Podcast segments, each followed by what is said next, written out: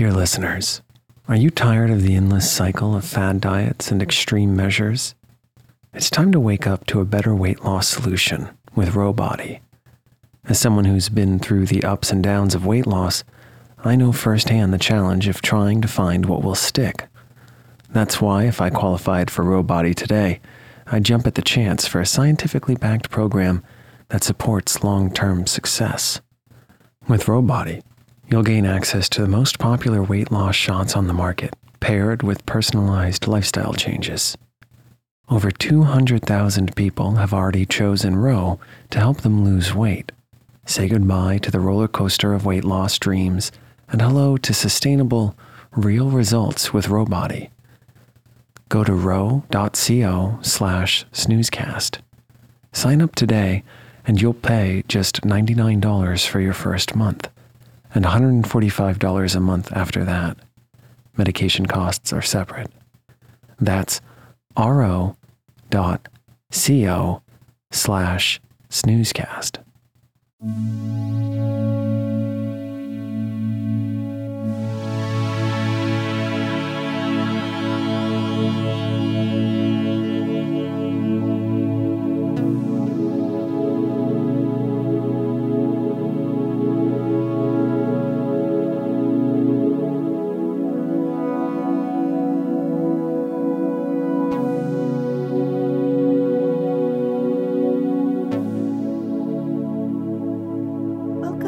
Snoozecast, the podcast designed to help you fall asleep. On Snoozecast, we read excerpts from public domain works and occasionally original stories. Listen to us on snoozecast.com, like our Facebook page, and follow us on Instagram. We'd like to thank our listeners. If you enjoy our show and use an iPhone, please write us a review on the Apple Podcasts app. Also, share it with a friend. This episode is supported by Chirping Crickets. Tonight, we'll be reading from How to Amuse Yourself and Others, published in 1893 and written by Lina and Adelia Beard a listener wrote to us asking for a snoozecast about pressed flowers. So the selections for tonight include that and other flower crafts, along with how to build a hammock.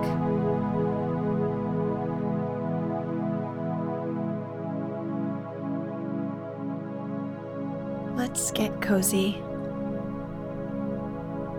Close your eyes. Relax your body into the softness of your bed.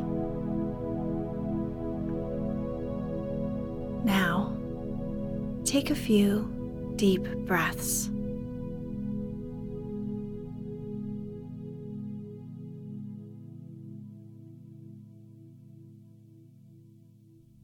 Wildflowers and their preservation.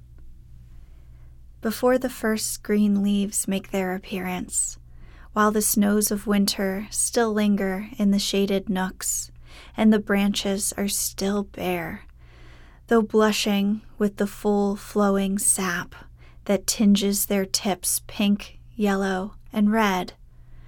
When the air is filled with a sweet freshness and delicate fragrance, it's charming in our rambles to find scattered here and there upon the hillside, down among the roots of the great trees, or under the hedges, delicate little wild flowers waving on their fragile stalks with the faintest passing breeze.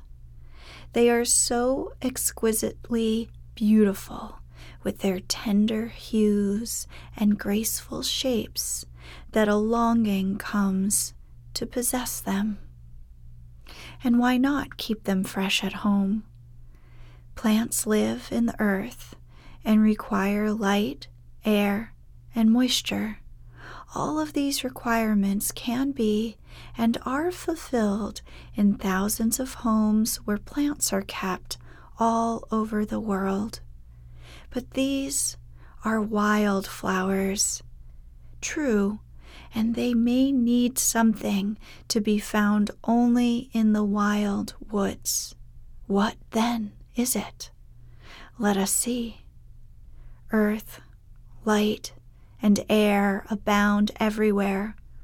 Still, upon inspection, we discover that the soil around our timid wildflowers is somewhat different from that to be found in our dooryards. But what is simpler than to take the earth up with the plant? Be careful in transplanting wildflowers to dig well all around and under the roots, so that the earth surrounding and clinging to the plant may be taken up at the same time. After covering the root and soil adhering to it with a layer of clay, mud, or damp earth, set the root in a large leaf and tie it up with string or a wisp of grass in order to make sure the soil does not fall off the plant. Thus secured, the specimens will keep nicely until you reach home. Then plant them in a shady place and keep the ground moist. Beautiful little woodland gardens are made in this way, where within a few steps of the door a glimpse may be had of the fair forest flowers. Sweet scented white violets, delicate little anemones, odd yellow violets, and quaint jack in the pulpits, with many others, not forgetting the graceful ferns, are now growing in the shaded corner of the writer's lawn, transplanted there from their home in the woods, where she found them one lovely spring morning when out with a party of friends on a hunt for wild flowers. The day was perfect, filled with sunshine and the song of birds. All nature appeared glad and joyous, and the trees seemed veiled in the softest greens.